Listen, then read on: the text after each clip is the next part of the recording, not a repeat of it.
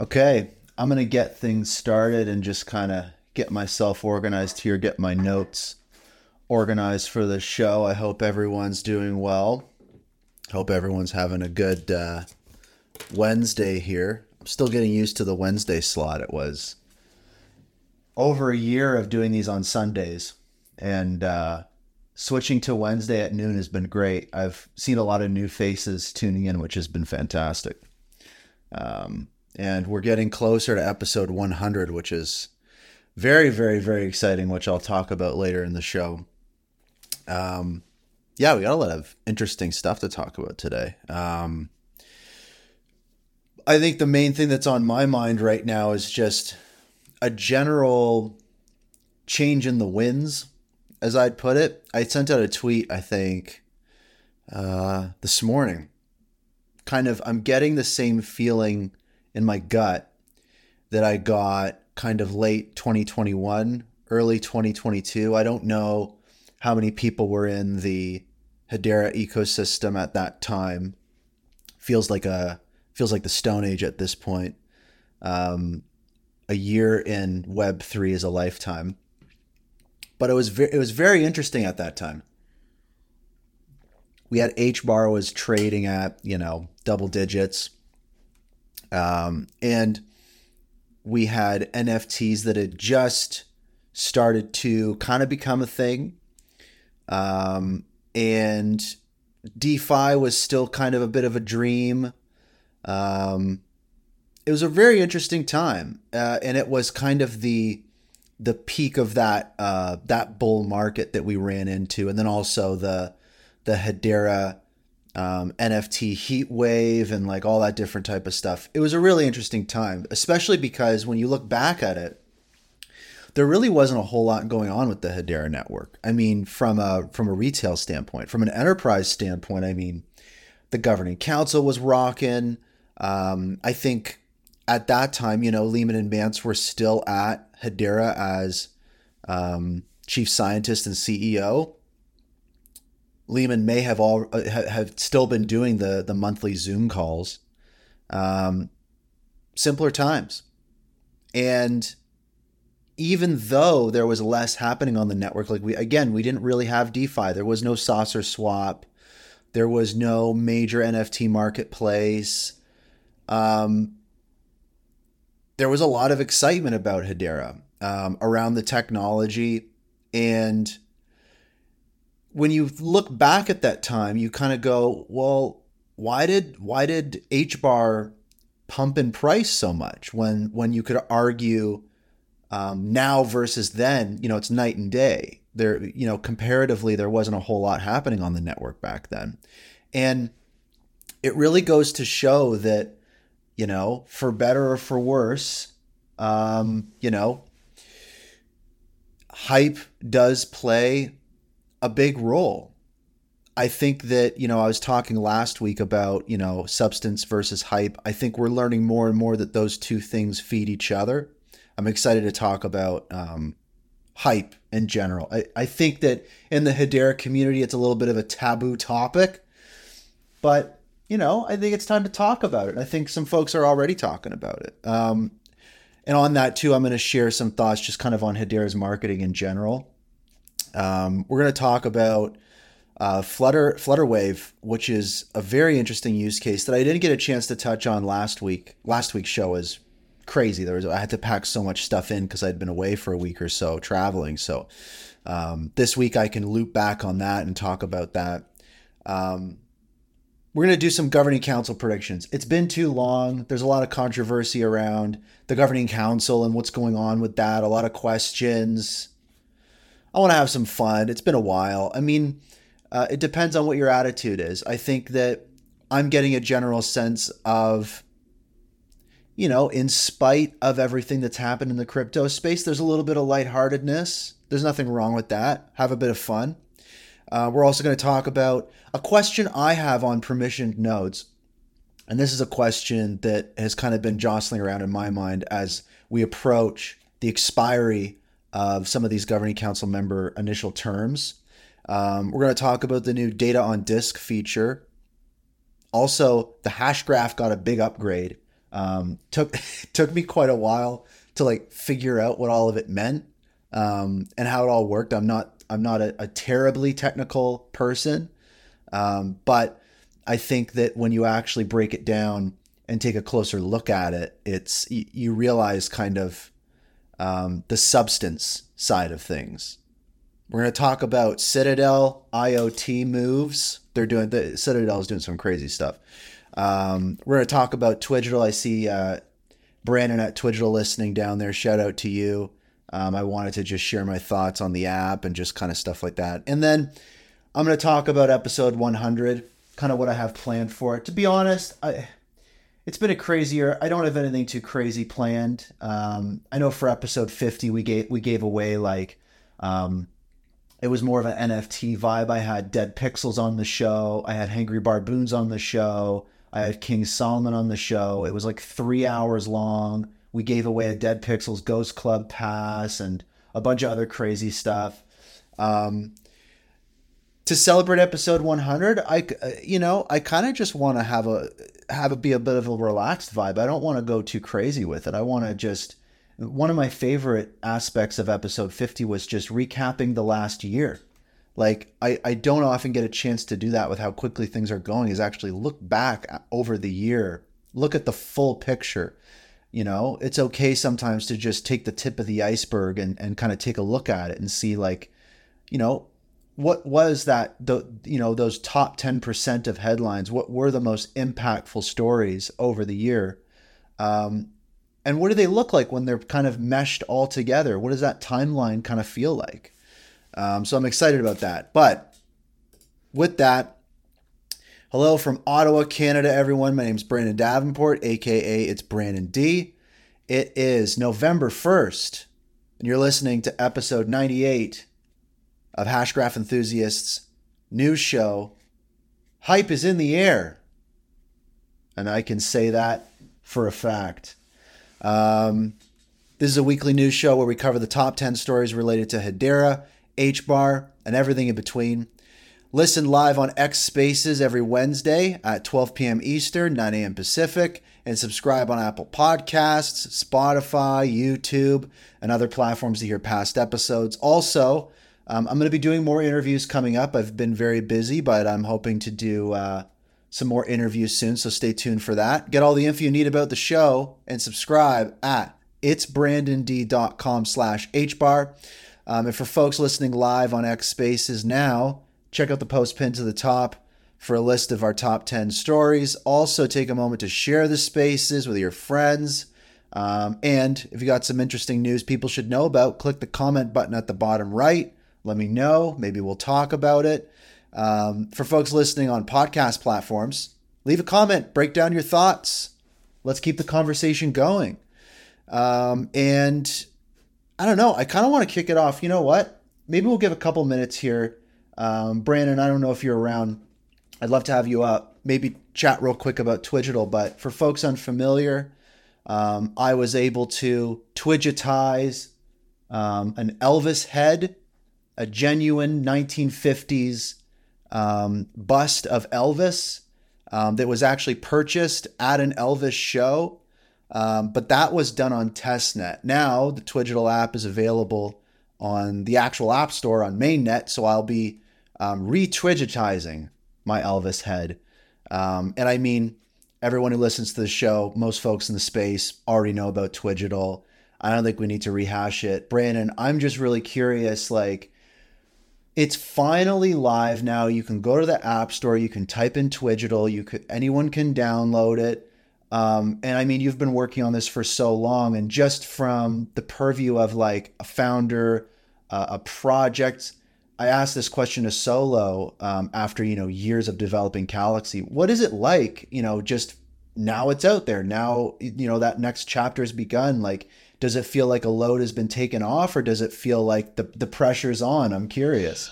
Yeah, well, it's a good question. I mean, starting from the beginning, it was just an idea. Like this is something we should do based off of what Leemon said. The world will be tokenized. Everything of value will be tokenized. We're like, well, there's a lot of things of value that are just physical objects out there. You know, we have our display shelves and all that kind of stuff. You know, how can we best capture that? So it was it was trying to figure out how we could best capture those objects, and then you know, going from that, can we do that?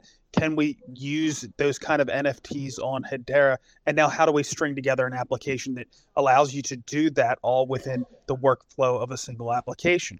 Um, so it was, you know, trying to actually see if we could come up with a product around that. And and we've had, as you mentioned, we've had the the private beta for six eight months. You know, we've been we've been playing with it for a long time.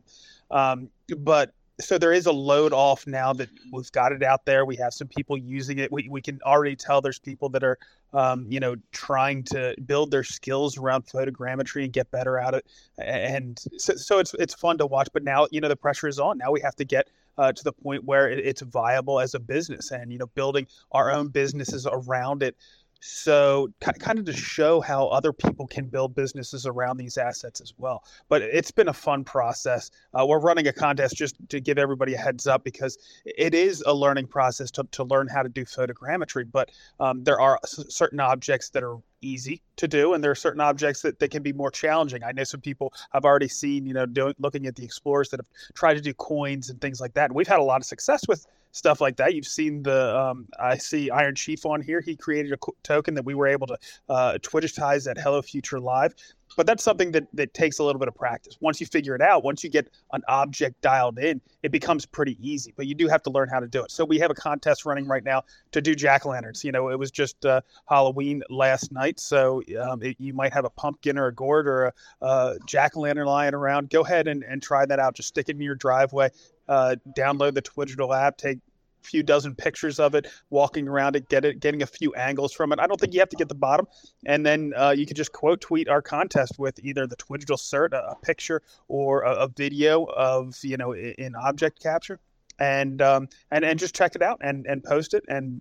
You you're up for winning, you know, a few thousand H bar that we have up for grabs. So, so that's fun as well. I love that, and I remember uh, months ago probably early this year, you know, we were on a Spaces, and you were you were first starting to kind of share the complete vision of Twigital and the product. And something that attracted me to it was, um, you know, as an NFT creator and artist, is like there's digital artists and and and people that that have artistic mediums that lend themselves better to NFTs inherently, but there's a lot of artists out there that work with physical mediums that work with even painting or um, all sorts of different things like that, where part of the aesthetic, part of the substance of, of the art is, you know, the frame that the painting is in, or the texture of of the paint on the canvas, or the sculpture, different things like that. And it's like, as an artist, you know, people can say, you know, there's lots of apps in the App Store where you can do photogrammetry, but as a workflow,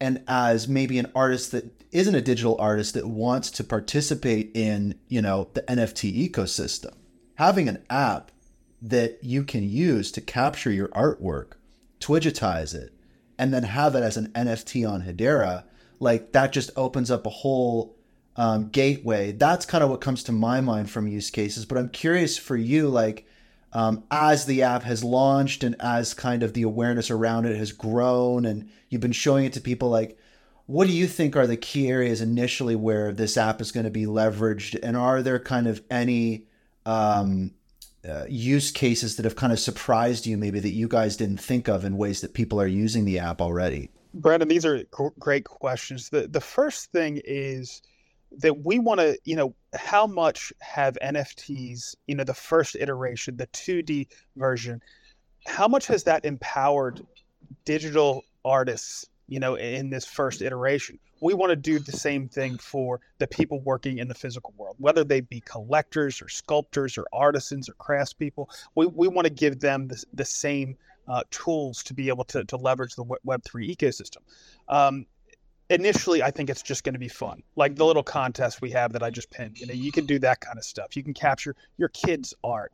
Uh, but the next thing i think we're going to see people leveraging them as um, you know, bearer assets as the value transfer mechanism, putting them on Web3 marketplaces and things along those lines. So I think that's the next iteration. There's going to be challenges around that, you know, but it could be done the same way you see with eBay, um, or you could have some kind of a clearinghouse. So you send your object to, say, a central clearinghouse that holds on to them, insures them, properly stores them. And then because we have these digitally immersive environments that we're going to be getting with things like uh, you know Apple Vision Pro, you don't necessarily ever have to take possession of the object because you can display it and show it off and flex it in those environments. Um, but when somebody, if you do have a clearinghouse like that, somebody does want to take physical possession of it, we can send it out, or or uh, the entity that's doing that can send it out. So so that's another thing.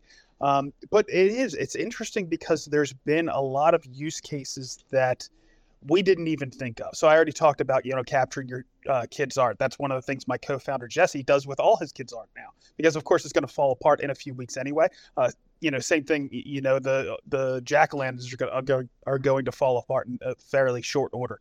But we also sell Rob Allen, another person that's really famous in our space. He's one of our greatest. Uh, um, evangelical, you know, people getting out there. He's on my show all the time, but he went to Everest Base Camp, right? And you can't take the rocks that you have as, as a memento, as a keepsake, but you can Twigitize it. So it can be used for things that you want to capture, but you can't necessarily take with you, and going beyond just taking a two two D picture of it right? You can then leverage it in other places, leverage it in these immersive environments, and so forth.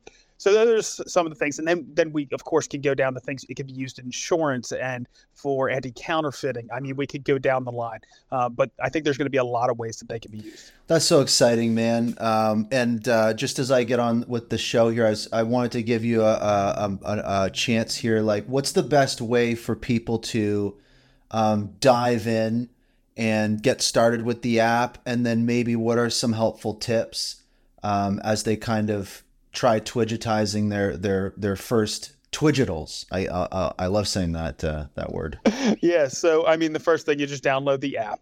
Um, you want to try objects when you start. First of all, we do have a Twigital on YouTube, or you can go to Twigital app on here on X, and you can see we've posted, you know, a how-to guide, how to use the application.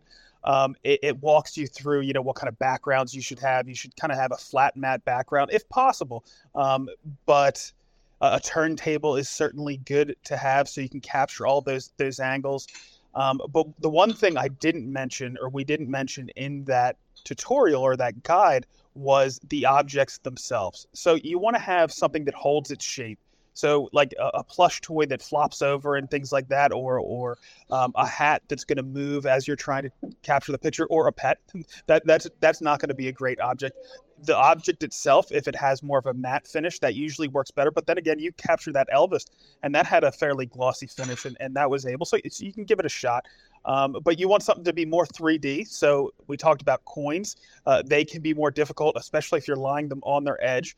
Um, so you want something, I would say, you know, football size. You want to start with something around football size uh, that has a, a matte finish, uh, that has good 3D. Uh, you know, it, it's not flat.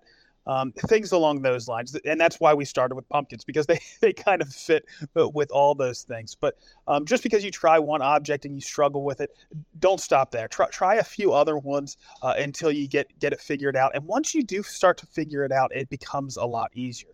Um, and, and, I can throw it right back at, at, you, Brandon. I mean, you you captured that that Elvis. How did how did that process go?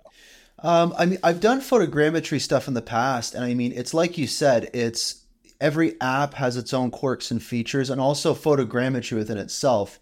It's a skill set you can you can learn and grow with, like especially the the device that you use. You know, um, the lidar sensor built into the iPhones and different things like that. It's like it is a skill that you can cultivate as a creative person and capturing objects better. And it's like it just takes a couple tries and really thinking um, analytically about you know you know based off the photos that I take and how close or far they are, different things like that. You start to learn what the output will be. So it's just you know it's literally just you practice and you're going to get better at doing it and you'll you know you you'll get better at doing photogrammetry it's like be- getting better at playing guitar or something like that it's like on your first try if you try to do something complex it's going to sound bad but if you work hard enough at it like you could totally you know, Twigitize something crazy, you know, like, and that's, that's a skill within itself. You can, you can get ahead of the technology and its capabilities.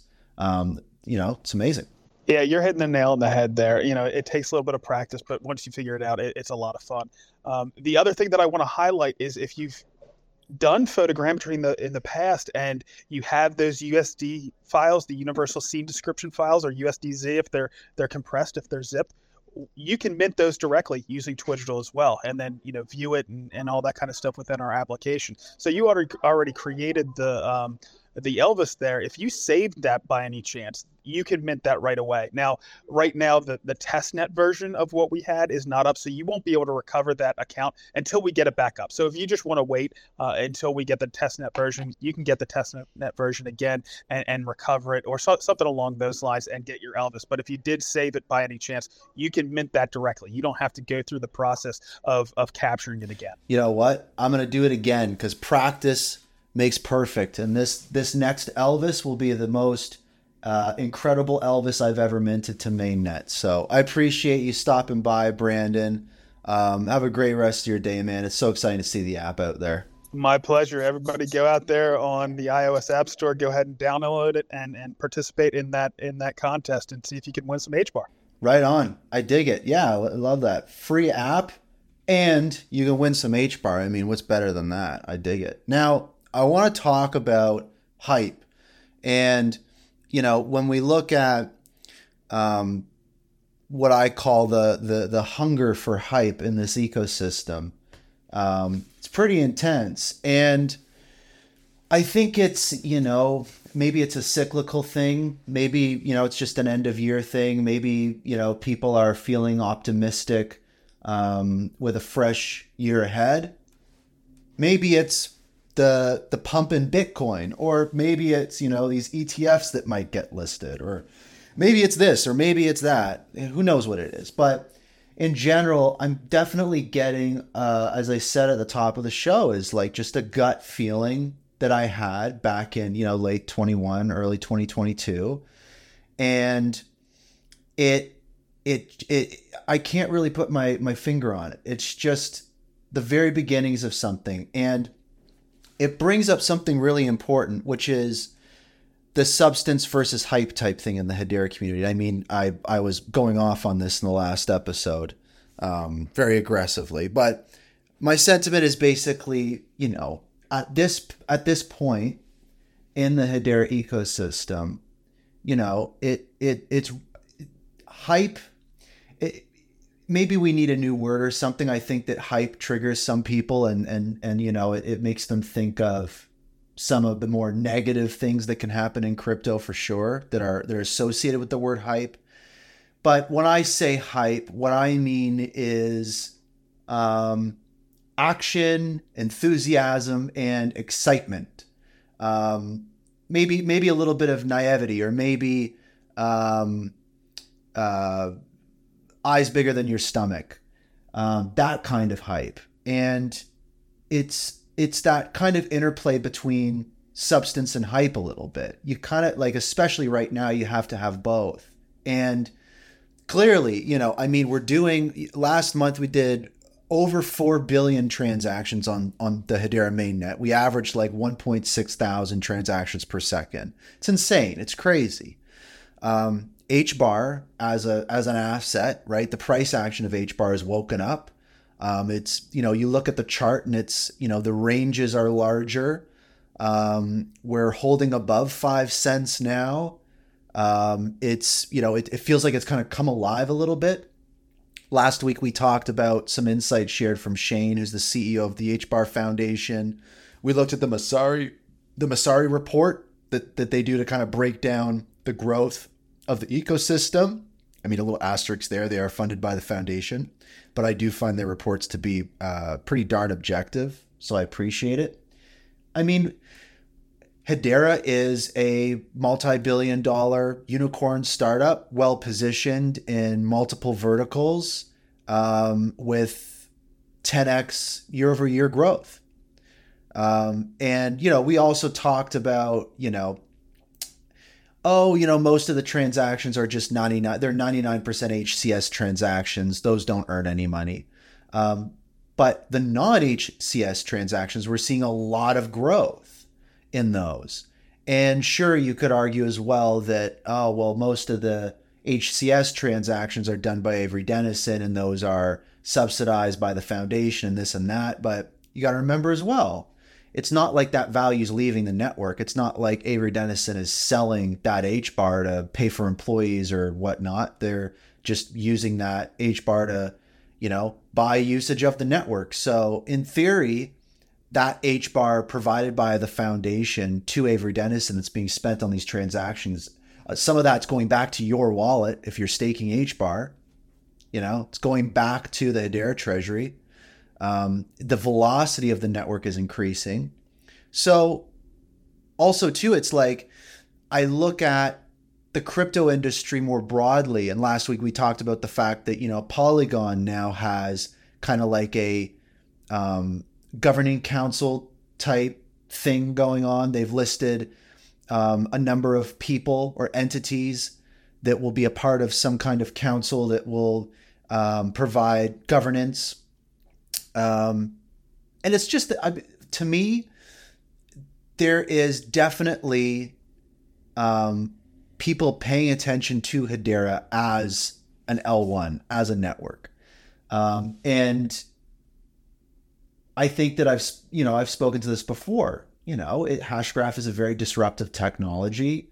A lot of people um, are going to be disrupted. I mean, this industry, the crypto industry, is you know largely driven by fees, right? Um, and when you talk about an L1 that has low fixed fees, it's like, well, that's in direct contrast. That's in direct, con- uh, you know, contradiction to the the the engine that keeps this industry running. So it's a very um, fascinating technology. And when we when I get this gut feeling like I'm talking about, like I had at the end of 2021, it makes me excited, but it also, you know, I I do get a little worried. I think that um, it's very important for people in the Hedera community to remember that largely the value of this network initially is going to be driven by retail. It's the industry that this is in. Now, again, we do have a lot of enterprises on this network. They're, you know, they're rolling out use cases,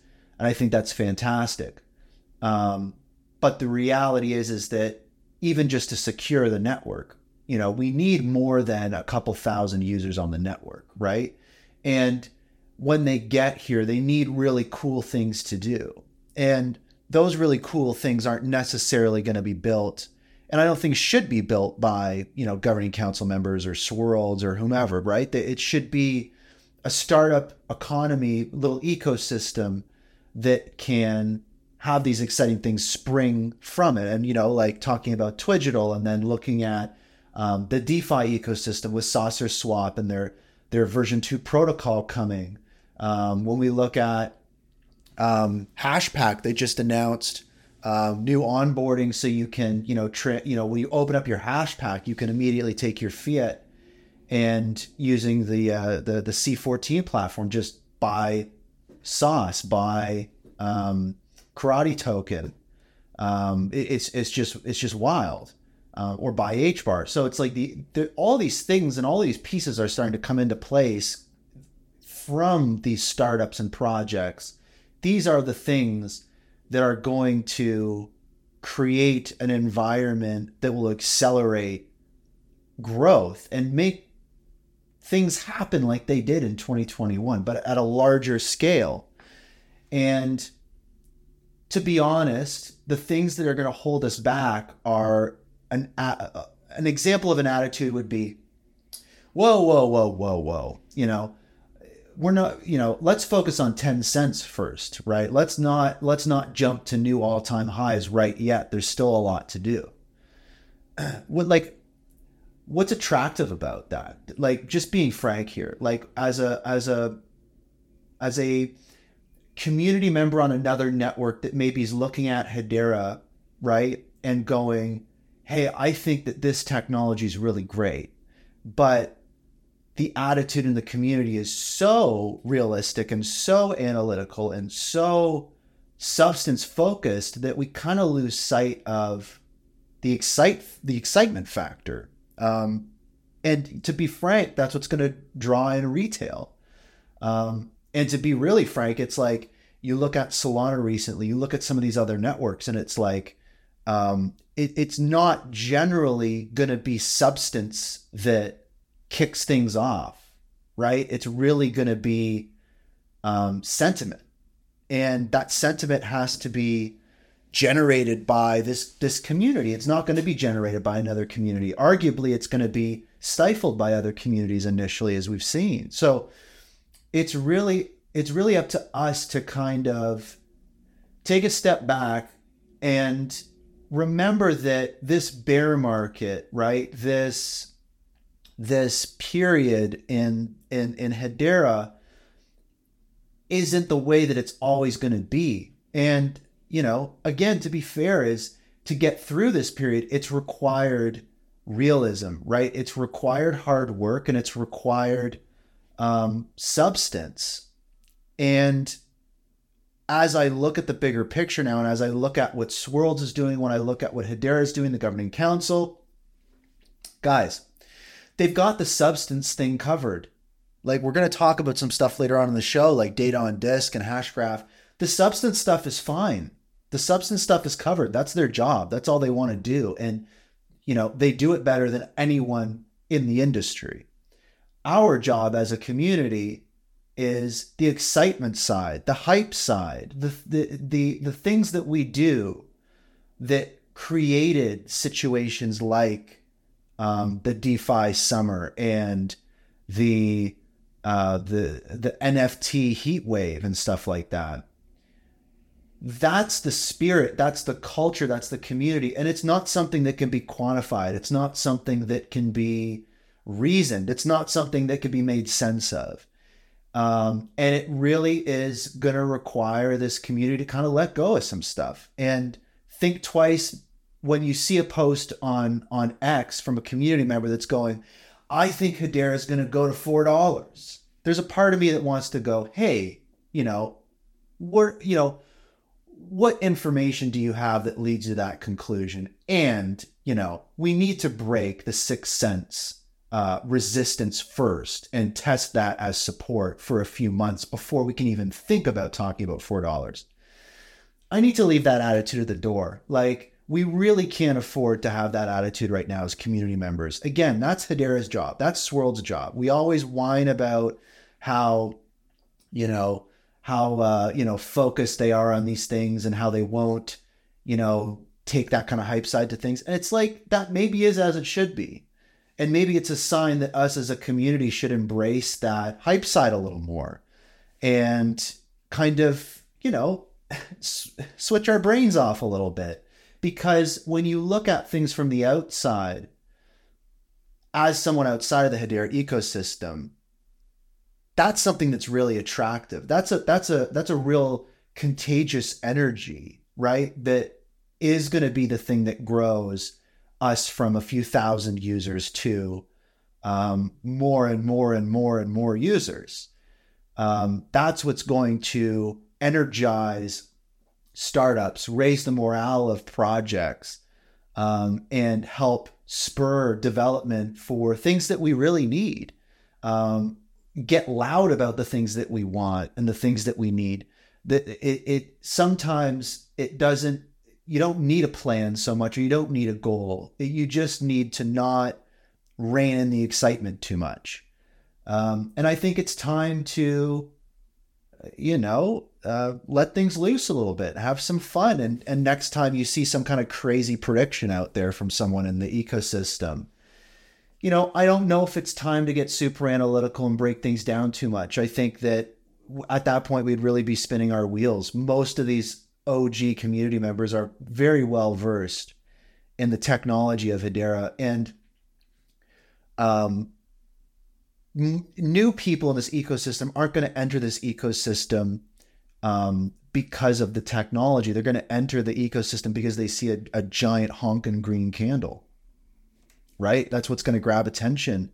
Um, and we need to we need to just kind of leverage the fact that we're so knowledgeable and informative and mature as a community because when these folks get in and they start looking around and they start questioning their investment thesis and they start wondering what's going on in, in, in this ecosystem of this crypto that they've that they've aped into um, it's here. And i think that that that's just going to happen naturally. So um, i think i'm just getting the sense that that this ecosystem's hungry for hype. That's kind of what i'm what i'm getting to in my mind and I'm going to try to be a little more laxed about it. I'm, you know, it's it's fun. I, you know, I think that those are the things that that really get people attracted to a network. People want to have fun. They don't want it to be boring. People, if they wanted to to to be boring, they'd invest in stocks and bonds and um, all sorts of different types of investments. It, you know, when people get invested in crypto, sure they're trying to make money, but also too, it's like really fun.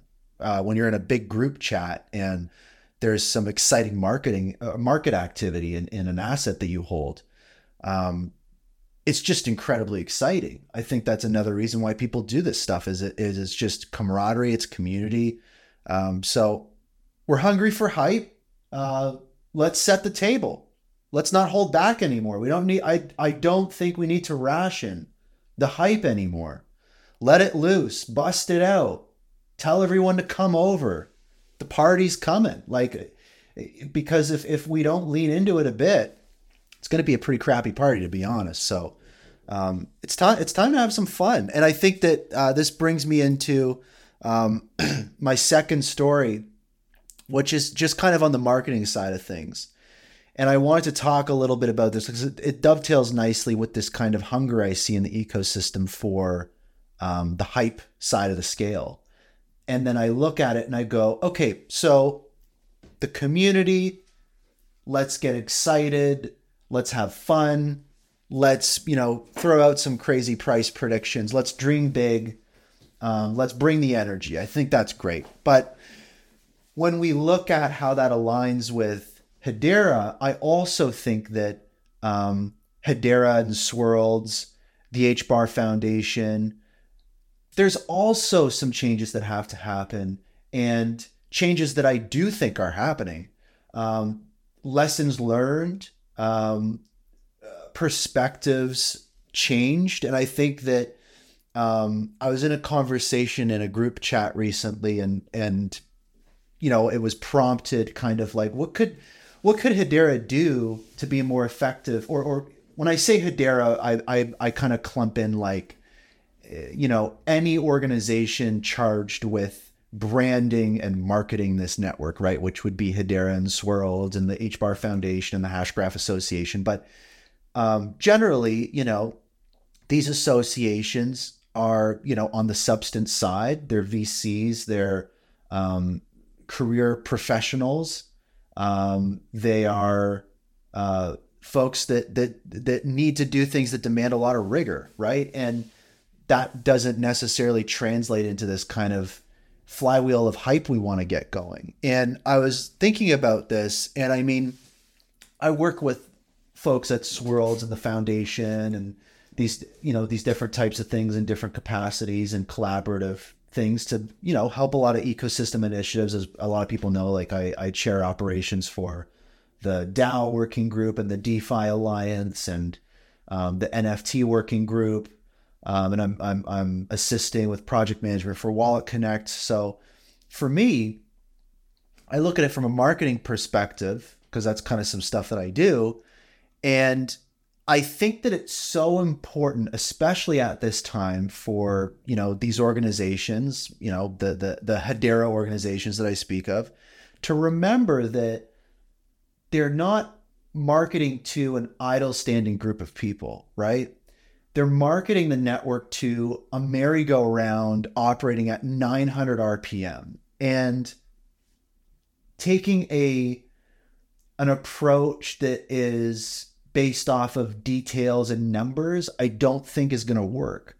And this is the tough part is again one of the things that I really love about this network and one of the things that drew me to this network is how conservative the approach is. I think it served them well. We've seen a lot of networks struggle with that and, and fall under all sorts of different scrutiny. I think that it's been a huge um, advantage for Hedera to take that kind of approach. But also, I think a lot of people got invested in Hedera because the algorithm was patented, right? The algorithm's not patented anymore. Leemon and Mance aren't at Hedera anymore. Time marches on. Things change, and we have to change with it as we learn. And one of the things that I look at is I look at Hedera's marketing strategy. And I think that they really need to take a more broad stroke approach. Um, I think that when you have a network that that has the substance and fundamentals and um, you know and, and and has the the the technology to back it up you know you don't need to talk about those things when you have a network that doesn't have the fundamentals and doesn't have the substance and doesn't have the technology to back it up, you probably should talk about those things. And in comparison to what Hedera and you know these related organizations is doing now to market the network, you know, I don't think that they should stop what they're doing. I just think they it might not resonate with with a retail audience that has this kind of hunger for hype. I think that um, it's okay to elicit questions instead of focus on explaining things, right? I think that if you are explaining what the network is about at the beginning of next year, you're in a losing position, right? The position you want to be in is you want to be in a position of questions being thrown at you. Um, and I think that when I say broad stroke marketing approach, I really think that it's about um, just saying, you know, Hedera is the fastest network, executing the most transactions and capable of handling more transactions than any network. Declarative broad stroke statements that naturally is going to cause controversy um, and naturally is going to excite the existing community with with boldness. And I don't know if they can do stuff like this, right? That's the other side to the coin here is I don't know if the amount of red tape and bureaucracy within Hedera and, and Swirlds and this and that would allow these types of things. Um, and it, and again, it's like that's one of the benefits of the of this network. It's a very fresh approach to other Web three companies. It's the reason why we've attracted you know, Fortune 10 and 500s to the governing council and the reason why, you know, major corporations are looking to Hedera to build their applications on is because of this ultra conservative approach, arguably because Hedera hasn't taken such a bold, broad stroke stance with their marketing. But again, I'll bring up something Mance said that is very revealing to me, which is he said that when they were trying to onboard the first five governing council members, they had to make many concessions, right? To get the sixth governing council member, they had to go back and revise the bylaws of the LLC and of the governing council um, to convince those new governing council members to join, right? Those those upcoming governing council members had more negotiating power and leverage than Hedera had. And Mance said that they got to a point where they had enough governing council members on board that when they would go to recruit new governing council members, they could simply say, hey, it works for all these folks, it's going to work for you. And that scale was kind of tipped. And I wonder what's going to be that tipping point for Hedera now from a marketing perspective of when they can truly embrace kind of the the hype side of things in in a, in the very mature way that that Hedera does. And I think the way they do that is focus less on details and nuances. I think those types of things are very um, powerful for the developer community, for the enterprise folks. Um, I think those types of things resonate, and I think that they should just double down on those things in those channels. But when we look at what's being sent out on X or social media or those different types of things, um, there needs to be more of a willingness to fire from the hip, and there needs to be more of a broad stroke approach. And just instead of you know, qualifying everything. Like just, you know, Mance himself said it's a fallacy to assume that Hedera isn't the most decentralized um, network out there. Why not take that statement from a particular section of an interview on YouTube somewhere and throw that in a megaphone and just put that out as a tweet?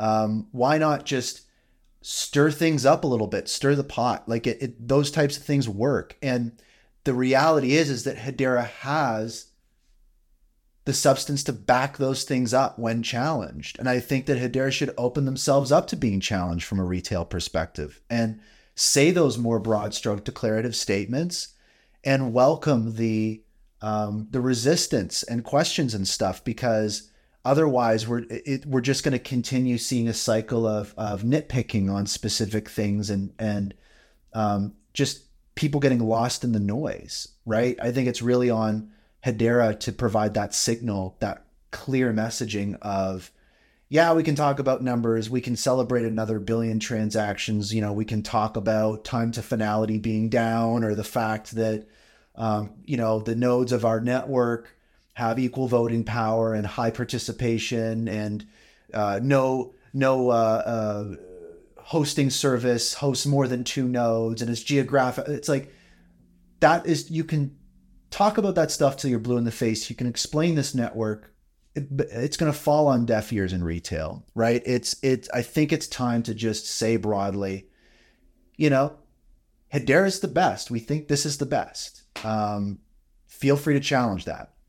Um, and it's it it it does spark controversy, um, but you know no, nothing spreads faster than bad news. Nothing spreads faster than controversy. Um, and I think that the game that Hedera is in is the Web three crypto game, um, and it's going to get insane. If we talk about a, a bull market coming, um, Hedera is going to have to shift their they will shift their marketing approach out of necessity, right? To stay to be able to kind of swim with the stream. Um, and I think we just need to take that approach. We need to poke at things a little bit and just understand that when things are um, analyzed and criticized and um, questions get asked, we need to truly leverage the fact that we have the substance to back it up um, and kind of flip the script a little bit and go, okay, hype versus substance. Um, if you have the substance to back it up, that gives you a great platform to hype things up a little bit. And we all know there are many networks out there, L1s and projects and things that have uh, no place, you know, hyping things up as they do, but they do. And they have that price appreciation and they have that growth of their ecosystem. But we see time and time again that when the rubber meets the road, you know, networks go down. Um, there's all sorts of different problems. And I don't think Hedera will have those problems. So why not go for it, right? Why not just take that broad stroke, get out of the get out of the minutia?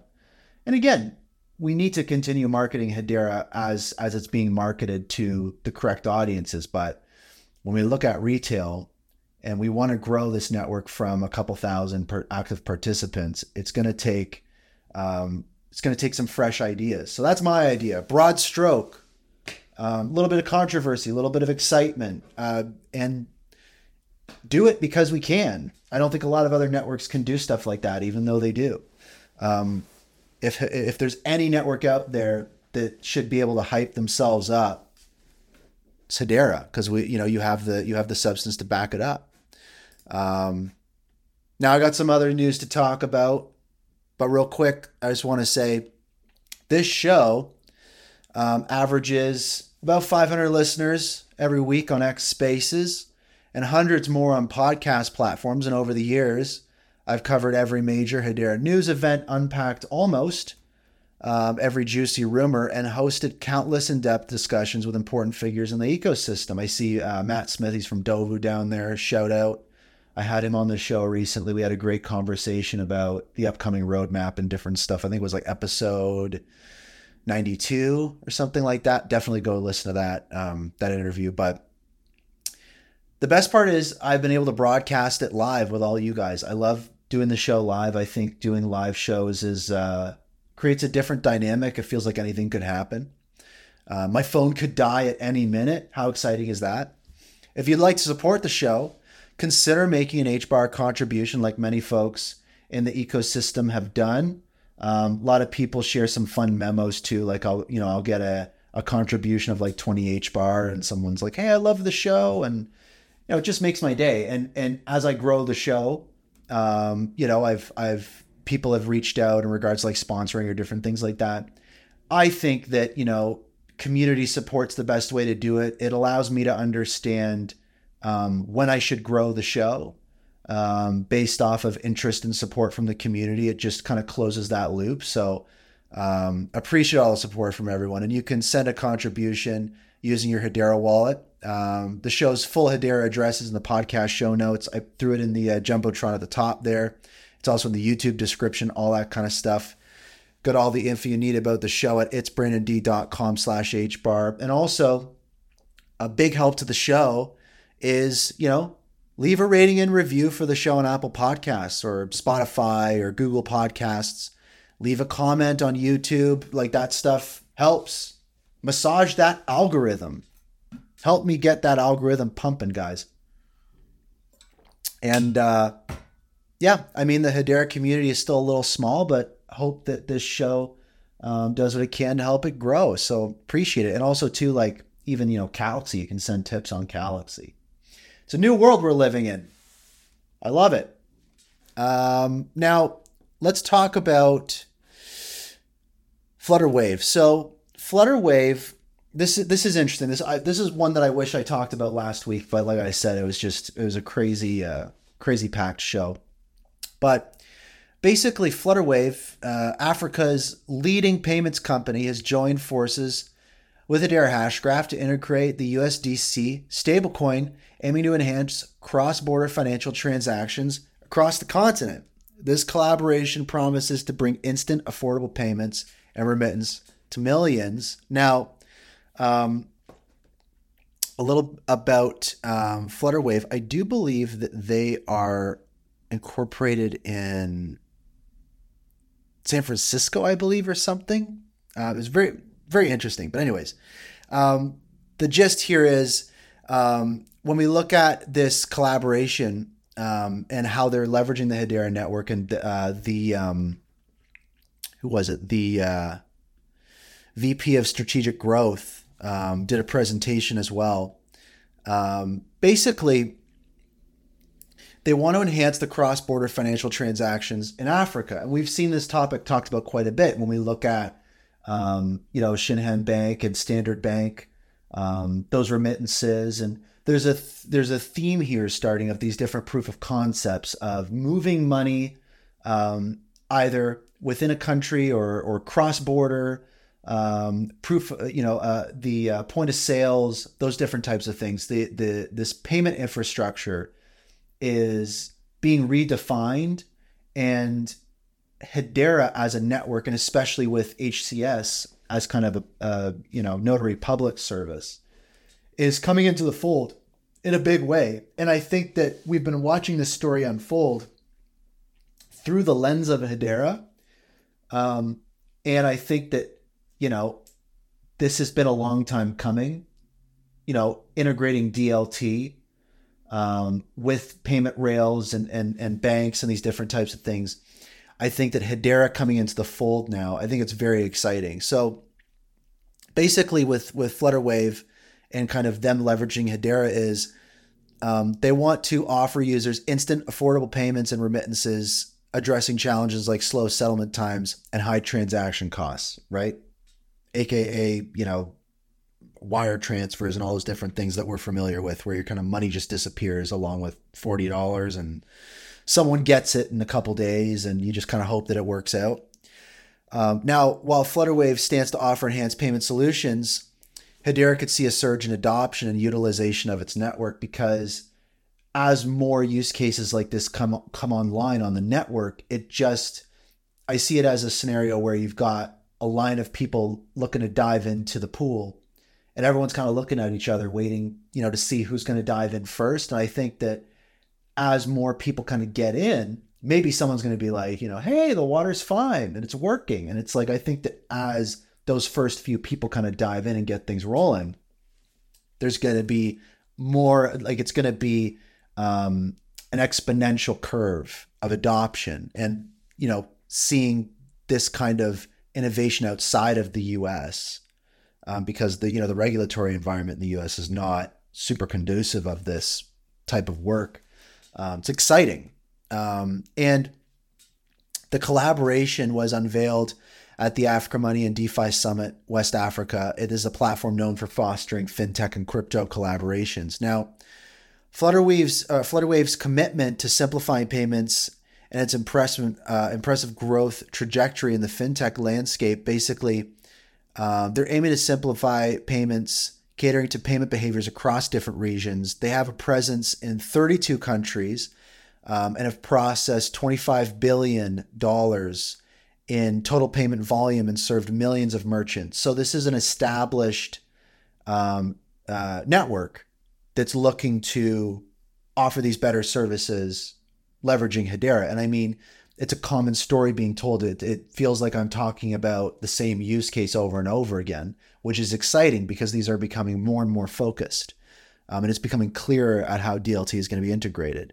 Um, so they're planning to offer solutions for both merchants and individuals, including services like barter, swap, tuition, um, and the Send app for remittances. So when we look at what the role of distributed ledger technology and remittances looks like from the Flutterwave purview, um, it's really just about offering faster, cheaper, more efficient cross border transactions. So, remittances represent a significant opportunity in Africa, but the cost of sending money is still very high.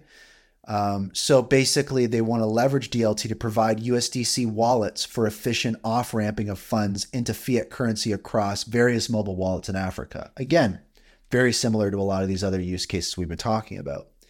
The phased rollout includes USDC payouts into fiat currency, followed by enabling merchants to collect USDC from their customers. So that's very exciting. And um, the uh, VP of Strategic Growth at Flutterwave says, "quote Our vision is to transform the way the world conducts business with Africa." So there's a big thing there, right? This is not just about um, activity within the within the region. This is about um, how you know the global economy interacts with Africa's economy and conducts business, and then vice versa. So this is again building that connective tissue, and it's going to be very interesting to see how all these different proof of concepts uh, and use cases converge. And I think the most exciting quote on this is from Rob Allen at the Hashgraph Association. He says on X, quote, Hedera is going to dominate Web3 payments in Africa. And that's that's a quote that shouldn't be taken lightly. I mean, Rob Allen is the is the payments guy. This is this is his bread and butter. This is what he's all about. He was a rep on the governing council. He was at the HBAR Foundation. He was at he's currently at the Hashgraph Association, and this is what he's all about. Um, and when he says that Hedera is going to dominate Web3 payments in Africa, you best believe that, uh, you know, um, there's a strong chance of that happening. I, you know, I mean, I criticize often statements um, from, you know, those types of folks. You know, maybe there's a bit of fluff or maybe um, things are walked back or this and that. But, uh, you know, to be honest, Rob Allen is, um, he's, he's, he's on his he's he's on a, he's on his own wavelength. I mean, the, the guy climbs Mount Everest and takes pictures of sharks, and he started as a um, you know HBARbarian community member in Telegram, and you know worked his way into the governing council and all that kind of stuff. So it's like Rob, I I, de- I definitely um, a smaller pinch of salt with what Rob Allen says, in my opinion.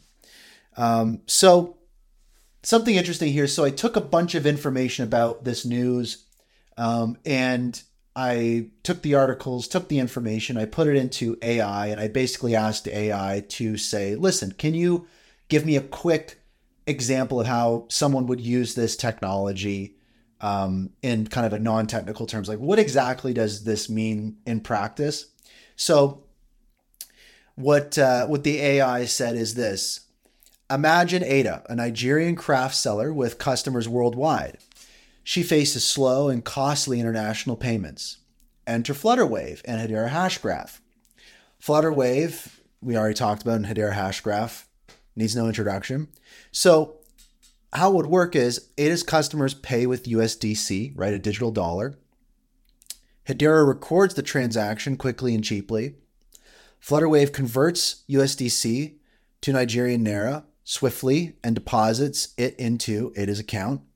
The process is secure and much faster than traditional banks. That's basically what it is. So, in essence, um, Ada can now sell her crafts globally without the usual payment hassles, and that's that's that's the again the common thread here with all of these different use cases and proof of concepts when we look at banking and international remittances and all this kind of high finance stuff is when you boil it all down, it's really just everyday people being able to make money easier and everyday people being able to spend money easier and move value around. Um, that's really what it's about. And it again goes to what Rob Allen talks about quite frequently, which is um, really impacting lives and doing real work that translates into real value for real people, right? And not just kind of pie in the sky type stuff that's very highly specific to Web3. So there's some substance for you guys. Um, now, back to the hype side. I want to flip back to the hype switch. We're switching it back over. Um, I want to talk about the governing council, but I don't want to actually talk in any serious fashion. Um, I want to have a little fun. Um, I think last week um, I got very charged up about um, the governing council meeting minutes, and it was mentioned specifically that um, there is a, a, bounty available to um, certain individuals of $50,000 worth of HBAR to successfully onboard a new governing council member, and um, you know that it's that's not a super foreign concept for a lot of organizations. I mean, many people that work at large companies are familiar with um, those similar types of incentives and bounties to, for example, you know, bring a new engineer onto the team or different things like that, or you know, procure a new uh, president for the company, or this and that. So it's not it's not a uh, an abnormal thing. When I w- the part of my um, I don't want to say uh, maybe I'll use the term frustration. Part of my frustration around it isn't so much what that actually is about. I mean, from the meeting minutes, it's clear that you know it's it it can be difficult to onboard a governing council member to Hedera. There's a lot of nuance and communication and organization and all sorts of different things that need to happen. Uh, can be resource intensive, um, people intensive, but you know, the reality is, is, you know, an LLC offering, you know, a reward like that for somebody to help onboard a new governing council member. It's, it's pretty normal. Um, I think that where my frustration comes in is a common theme again of, um, you know, these types of concepts and these really important things that happen in the network to Hedera's credit, I mean, it's great that we know that these things are happening. It's great that they publish these meeting minutes um, and all those types of things. But I think that, you know, if Hedera really is focused on educating the community on all sorts of different technical aspects of the network, I think also, too, maybe some more education could be provided from um, a business standpoint or operations standpoint. And basically, you know, these different types of things that might be helpful for folks to understand what that's about a little more, some of the rationale behind it. I don't think you can get a lot of that from the meeting minutes. They don't really talk about a lot of rationale behind things or lift the curtain beyond just letting you know what conclusions were made 30 days ago. So I think that for me, it's like, I don't think that stuff's that big of a deal. I think that the red flag for me was kind of like, um, reading that and just knowing that the community's it's going to get stuck in the craw. It's going to you know definitely color um, people's opinions on it. And also i mean we haven't had a new governing council member come on board um, since you know mid-may. So it's like it's a it it puts the mentality of people in in a very specific uh, uh, framing of you know we're always being told there's a healthy pipeline of you know, 30 or some odd new governing council members, as, as Leemon would say, of names that you recognize. Um, and you know, there's no concern. And even, you know, someone from Swirlds earlier this year saying, you know, the governing council would be filled by the end of the year. And there's all these different types of predictions being made all the time. Um, and, you know, I, I kind of think about it and, and I, I think there's a lot more to be unpacked on that front. I don't think that right now is, is, is the, is the time to do it. But what is the time to do is a good old fashioned uh, governing council predictions Twitter thread. Um, and, you know, again, I know that there is some confusion about this kind of stuff. I know that, you know, um, that uh, we haven't had a governing council member for feels like ages and all that kind of stuff. But it's not like we're not going to have a new governing council member announced. Um, I feel pretty certain it's going to happen before the end of the year. Um, but really, it's just we don't really know exactly what the what the rationale or thinking is behind this. You know, if I put on my tinfoil hat, it's kind of like, is it useful for Hedera to do big, exciting announcements in a bear market when the HBAR charts don't look particularly exciting? Right? Um, I don't know. I mean, coming from the music industry, being in a band, it's like there's no sense in putting out your your your record if there isn't a bunch of people excited for it. You know what I mean? It's like sure we've got a couple thousand people that are using this network and very excited about it from the retail perspective, um, with with kind of active wallets, but if there is some kind of major governing council member announcement, I could totally see a situation where you kind of go, well, it might be better to capitalize on this announcement at a time when more eyeballs are on Hedera, right? Like you just you you your brain kind of goes there. And you know, Hedera, if you're listening, this is what happens. You know, we got to fill in the blanks. I don't want to be too speculative or, you know, but I mean, this is what happens. It's been a while. So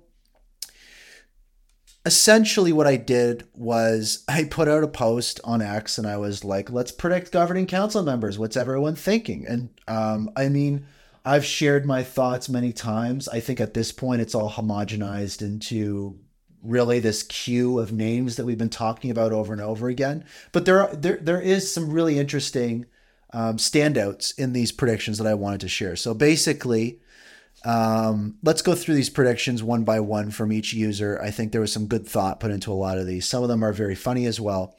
So, Coinman, the HBARbarian says, There's lots of sexy potential governing council members I can think of, but for decentralization and diversity of use cases, I'm going to say an NGO and or insurance company.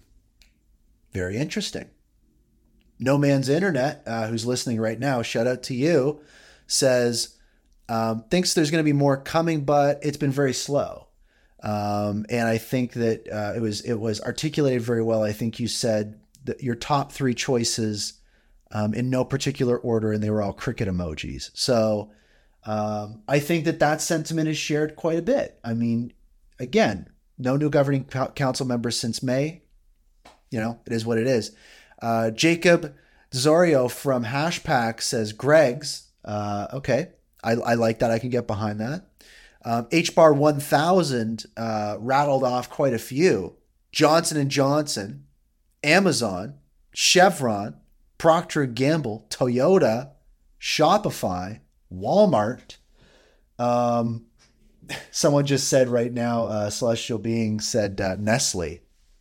You, you, to be honest, I've heard people talk about oil gas companies and like Nestle and stuff like that. I mean, again, it's like, uh, you know, it, some of these companies that join the governing council, I don't know if they're going to be added because they're well loved.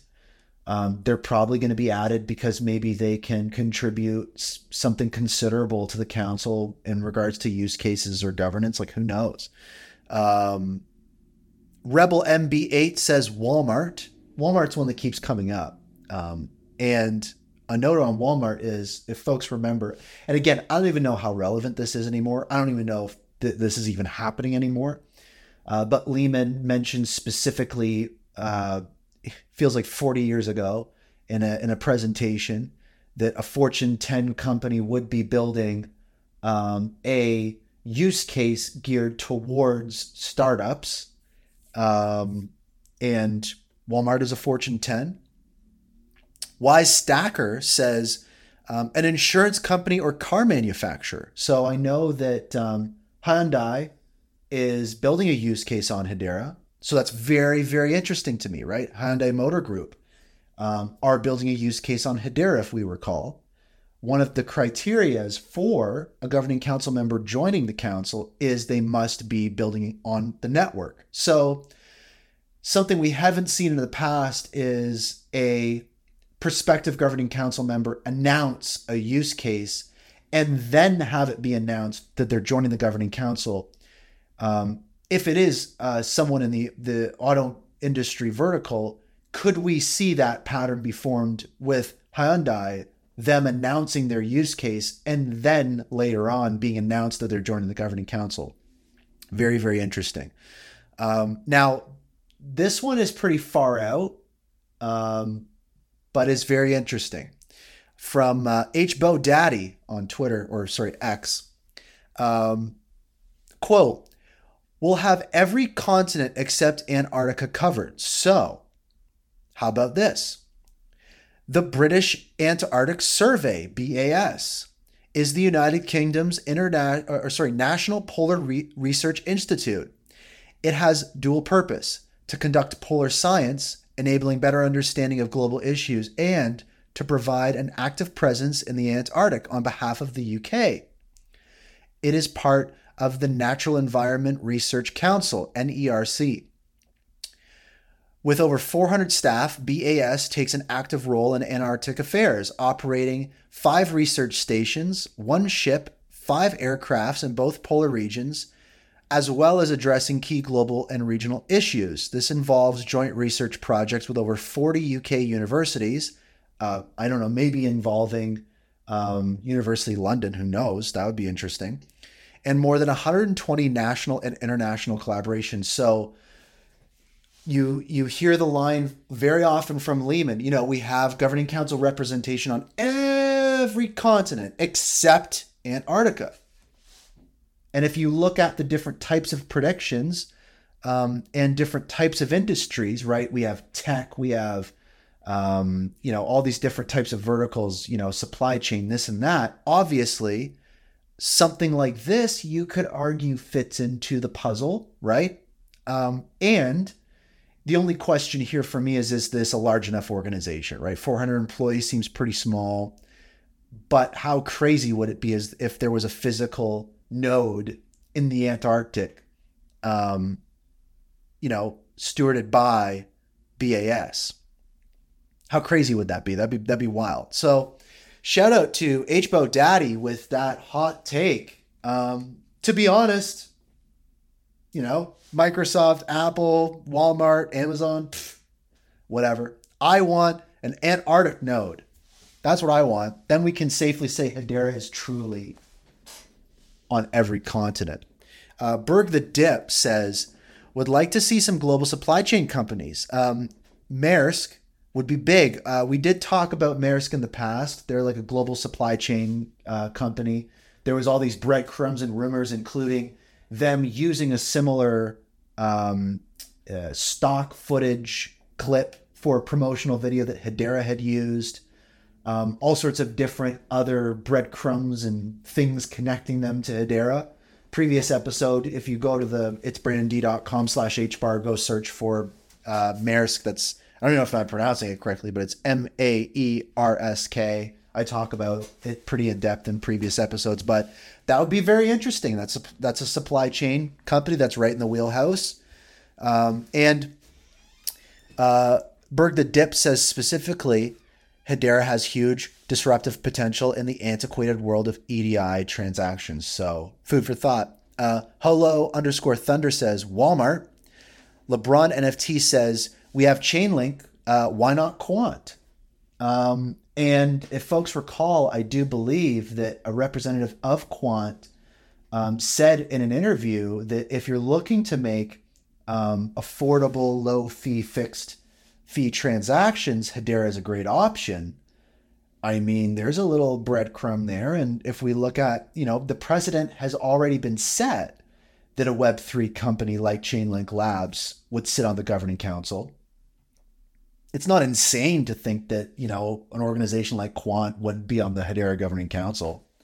It's just a matter of, um, had, you know, it's always been framed that the governing council is comprised of potential competitors in an industry, right? IBM and Google.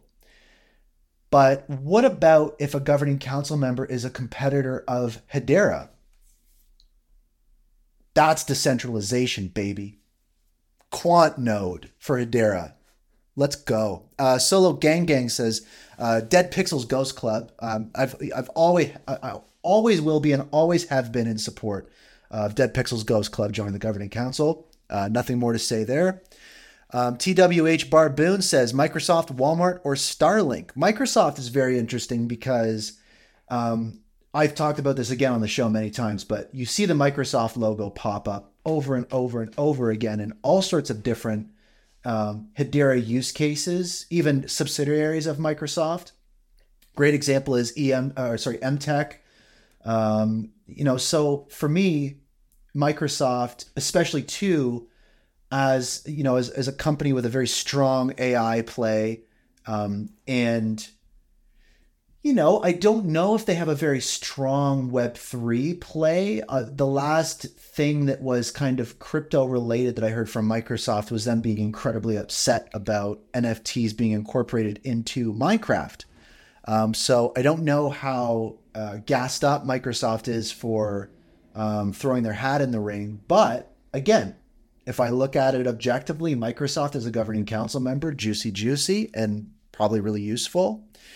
Um, and you know, Walmart again, uh, Starlink, interesting. Um, you can obviously ideate and connect all sorts of dots of as to how, you know, a, a satellite-based interconnected network to provide internet globally to the world would be um, able to leverage, you know, Hedera in some capacity and uh, the excitement that would be generated by an Elon Musk production joining the governing council.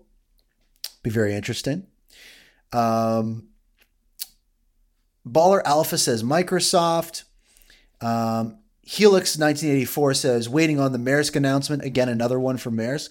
Um, this Twitter uh, username I can't even pronounce, uh, so apologies. I'm just not going to try.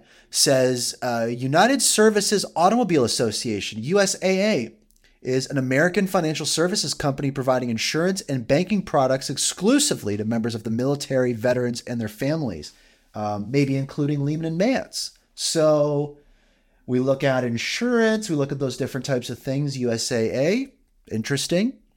Um, Stephen uh, Horlitcher on Twitter, or sorry, X says Apple, Walmart, X, JP Morgan, and Amazon. Uh, X obviously would be interesting. Um, we have seen posts by Christian Hasker and Rob Allen and uh, Patches, who's listening right now, and lots of folks in the Hedera community um, talk about all of the different ways that um, X could leverage um, the Hedera network. We all, just even from a payments purview, we also see that kind of playing out in Calaxy and and naturally see that how that could be applied to X.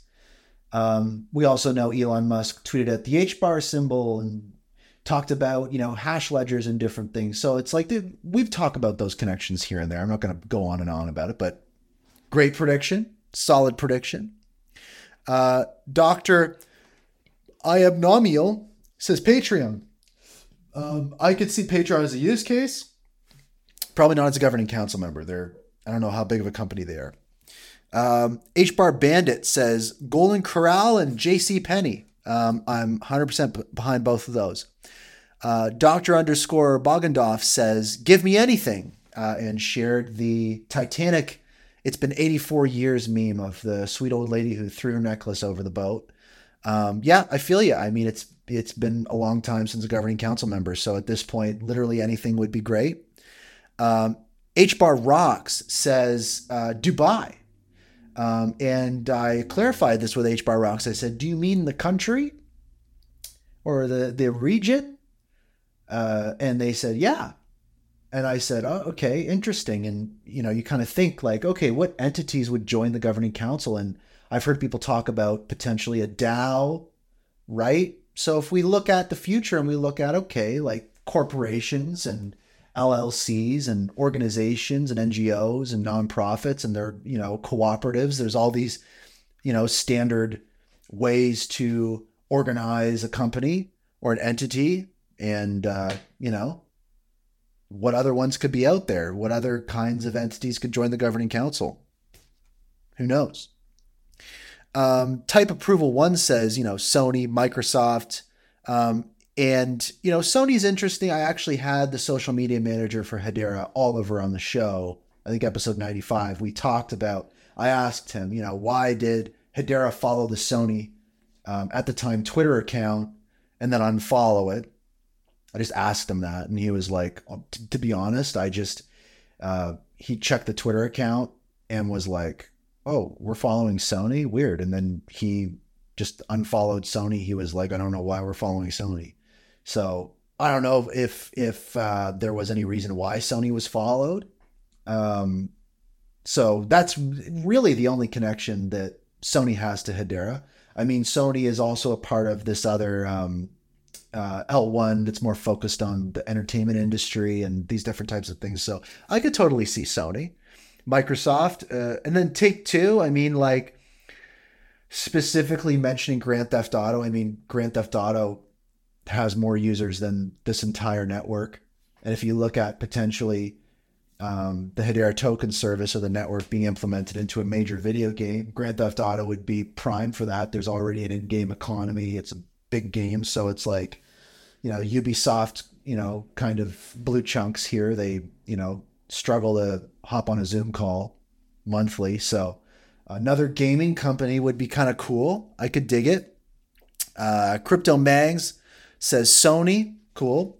Um, uh, Fever Dad says OpenAI. Um, very interesting. Very, very interesting. Um, I don't know what governing council members on Hedera have strong AI plays.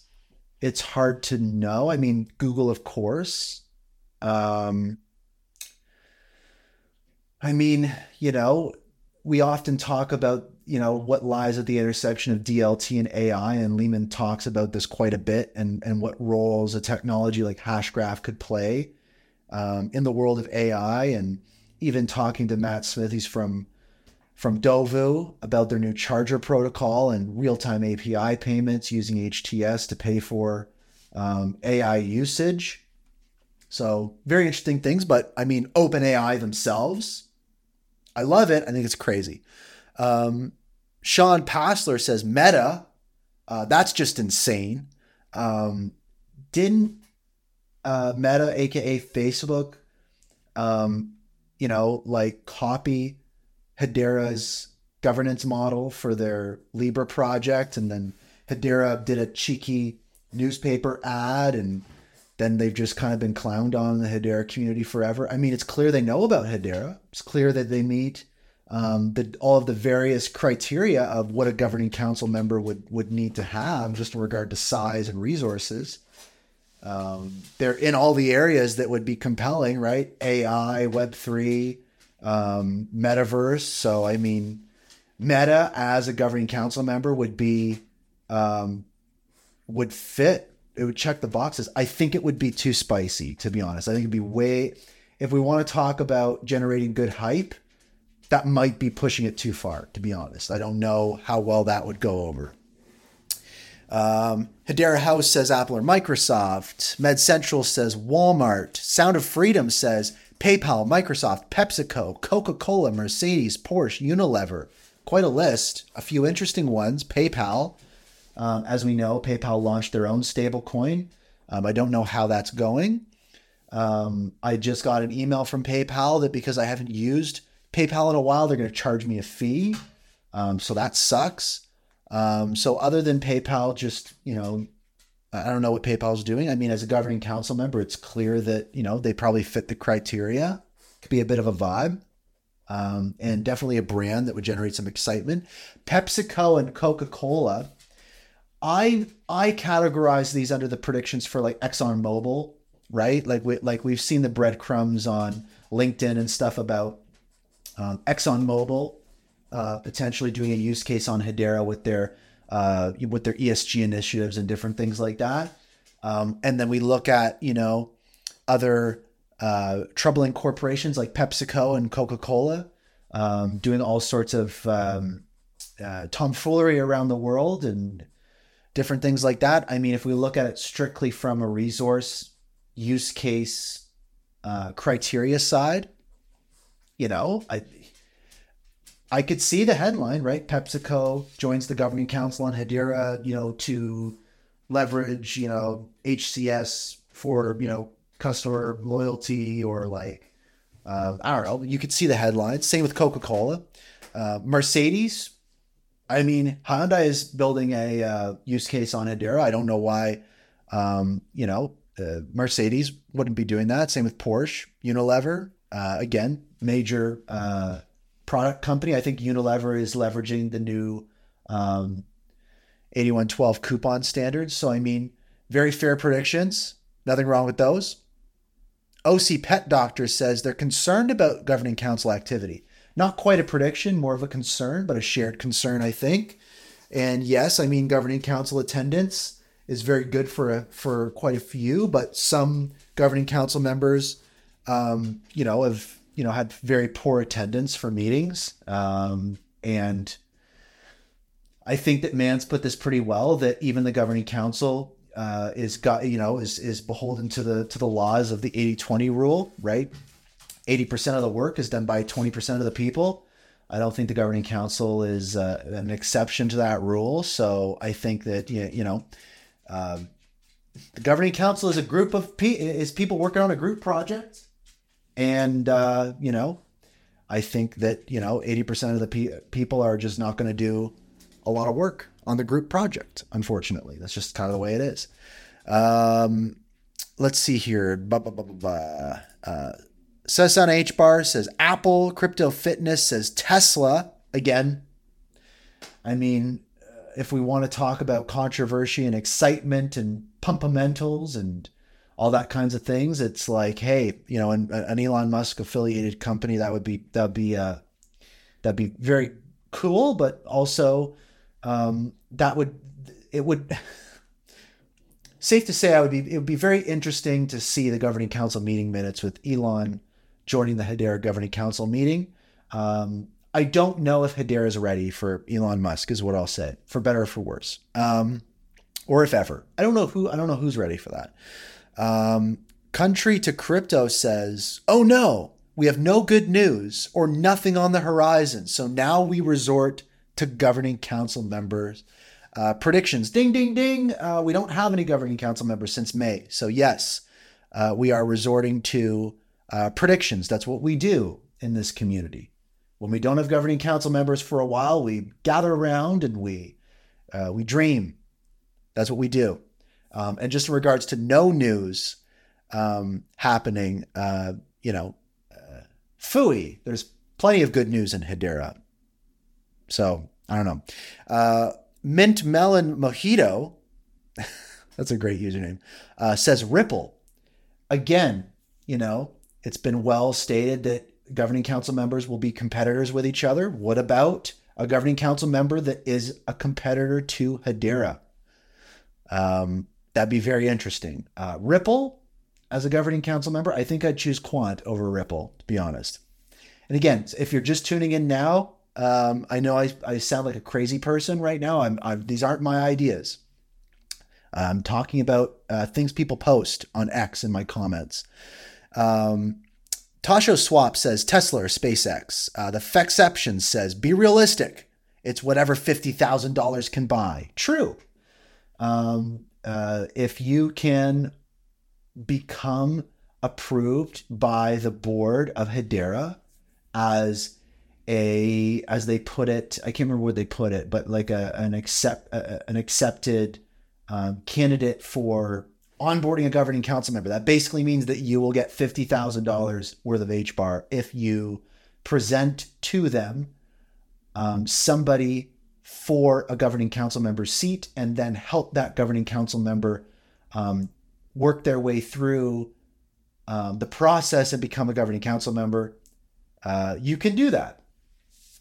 So give it a shot. Um, uh, OC Crypto Troll says Tesla. Um, Kawileo1 says a big name would be good for the hype and price action. I just want them to build use cases and pay for everything themselves. Um, you know, that's a bit that's a good point. I mean, I, I shared my thoughts on Avery Dennison atma.io and you know that kind of stuff, but it, it is true. It would be great to see a high throughput use case that's just paying for it themselves. That would be very cool.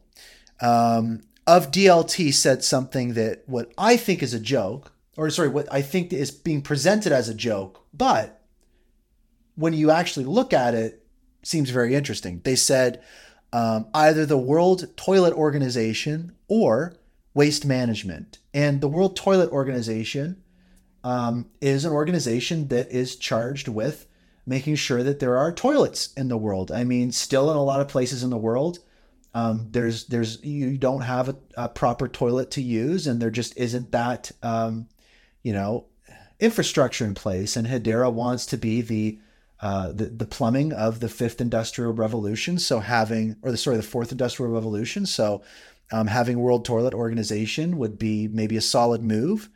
Um, and you know, in all seriousness, um, when you look at what that use case could could bring from a trust standpoint, um, and knowing that those different deployments of toilets are being used properly and actually being put into place, um, there's a lot of trust involved, right? So that that could be very interesting. Also, waste management. I mean, waste management is a giant company. Um, the, their garbage trucks are driving around everywhere all the time, and I imagine that when we look at where the waste ends up, how it is tracked, how it is treated, where it is buried, all those different types of things. I imagine that provenance comes into that, tokenization comes into that, trust comes into that. So um, I know that might have been a joke, but I think that, you know, it would not be crazy to see something like those two join the governing council, in my opinion. Um, Seven Gone Day says one with the biggest impact could be Twitter or X. Uh, okay. Um, Smirts says Alibaba. That's the first time that I've heard Alibaba. And very interesting. We're all familiar with Alibaba. Um, we've all used Alibaba at one point for a doodad or a gizmo. And uh, you could categorize them in the same way as Amazon, you know, from an e commerce standpoint. Um, right? It's, it's a global player, right? It would be a Chinese company. Very interesting. Again, not ruling that out. Uh, so, governing council member predictions. Fourth story. Uh, the next stories are will be a little quicker, guys. So appreciate everyone tuning in, sticking around. I'm still playing a bit of catch up. There's been so much happening, so I got a lot to talk about. Um, I have this is my quickest story. I have a question, and this is a story because it's an important question. I have a question regarding permissioned nodes. And this is kind of on the topic of the governing council. And my question is this if anyone can get me an answer, is what happens to a governing council member's node when a governing council member's term expires and they are no longer on the council, but they still wish to operate their node that they are currently operating? So, as we know, come December 31st, uh, there are a few members of the governing council that have their term coming to an end and they may not renew it and they may leave the governing council. All of those folks are currently running um, nodes for the network. So, does it mean that on December 31st, when their term expires, that their node is also going to shut down? Right? Will it be the case that, let's say, we have 29 governing council members and we go down to 28? Someone doesn't renew their term does the amount of nodes on the network drop from 29 to 28? That could very well be the case. Um, we have to remember, too, that governing council members can come back later on for, under various um, criteria. So to me, I look at that and I go, what's the other scenario where we lose a governing council member, but we keep all 29 nodes? That to me would obviously imply that permissioned nodes, if that scenario were to happen, permission nodes would have to be in place before the end of the year, or at least before the unwinding of a governing council node would have to happen. You would you would need permissioned nodes, right? I'm not talking about community nodes or or permissionless nodes or this and that. I'm talking about permissioned nodes. So for me, I kind of look at that and I'm like, what is that? What does that look like having a ex governing council member still run a node and i look at to another end to this of let's look at um, maybe you know hyundai right? Big company that could very well join the governing council and is working on a use case on hedera and may look at running their own node as a benefit to their use case. Having permission nodes, it would kind of be like, hey, yeah, let's get our nodes started up. And potentially we could be in a situation where a governing council member joins the council with an already operating node. So that's also very interesting to me. Um, so that's a question that I have. I, I'm not going to, you know, spin my wheels on it any further, but it's just something that I've had a few conversations about with people in the community and it just kind of popped up. And as we approach the end of the year and as we approach, um, you know, a governing council member or two potentially not renewing their term, it just kind of gets me thinking of like, well, what happens to their node? At this point, I assume it would kind of go offline, but would it would it be cool if if there was a possibility of them keeping their node online? And what would that take? So that's my question. Now, next two stories, number six and seven. These are these are big and very important. This is on the substance side. We're talking about hype and substance today. Um, data on disk. So this was presented at the recent uh, community call on the Hedera Discord, and this was presented um, by Richard Bair, VP of Software Engineering at Swirlds Labs, and basically, um, this is a big uh, change in the technology of the network. So, with the new data on disk feature, the Hedera network state is stored on disk instead of memory. The perf optimization outcome on Hedera is off the charts. So here are some charts. Um, and the and the TLDR on this is speed and memory stats have dropped off the cliff, which is a good thing. No database, no blockchain has this type of data persistence. It would it's a world first. The ever so practically named data on disk is a huge deal. It is the underlying mechanism needed so we can take Hedera to scale to enormous numbers of accounts, NFTs, and other entities. So this is really, really big. And if you look at the charts that were shared in regards to memory, you kind of see all these different writes and reads happening to memory on this chart. And as data on disk is implemented, as of I believe it was added two are going to be added to the network at some point, it just drops off into like, it, it's like, you know, for lack of a better analogy, it's like watching someone's heart monitor go flatline, um, but in a good way. Um, same with the the state right. Um, you see the same types of things, and it just kind of drops off. Um, so basically, um, you're going from a state right. You're going from an average of 50 seconds to seven seconds. So very, very fascinating. And some and some high level key points to this is this is different from any other database. No database has this. No blockchain has this. It's a Merkle tree, but stored on disk. Um, 10,000 transactions a second are still accessed on disk. And it's been invented and written within a year. So this is like when you talk about moving at speed, like this is this is out of control. And I think a great wrap up on this was um, on the Hedera community subreddit, um, a little take shared by Hotfix Houdini, Reddit user, says, quote, it sounds like the goal was to make it so the size of the hash graph, in brackets, all accounts, smart contracts, NFTs, etc., right, quote unquote entities, does not impact the performance or TPS, as well as achieve a consistent memory usage instead of memory scaling width. So, the theory being, quote, we should be able to do 10,000 transactions today, sorry, 10,000 TPS today with 2 million accounts, and we should be able to do 10,000 TPS next year with 2 billion accounts. It sounds like this actually addresses several issues. One being that smart contracts are large, a lot to load in memory. But a lot of operations on smart contracts only change one or a few variables. This algorithm takes advantage of the Merkle trees to not only change the necessary fields instead of having to load everything question mark. Another implications uh, is that this is a step towards anonymous nodes. The hardware needs for a node are drastically reduced. Also means that the greenest network has just become even more green.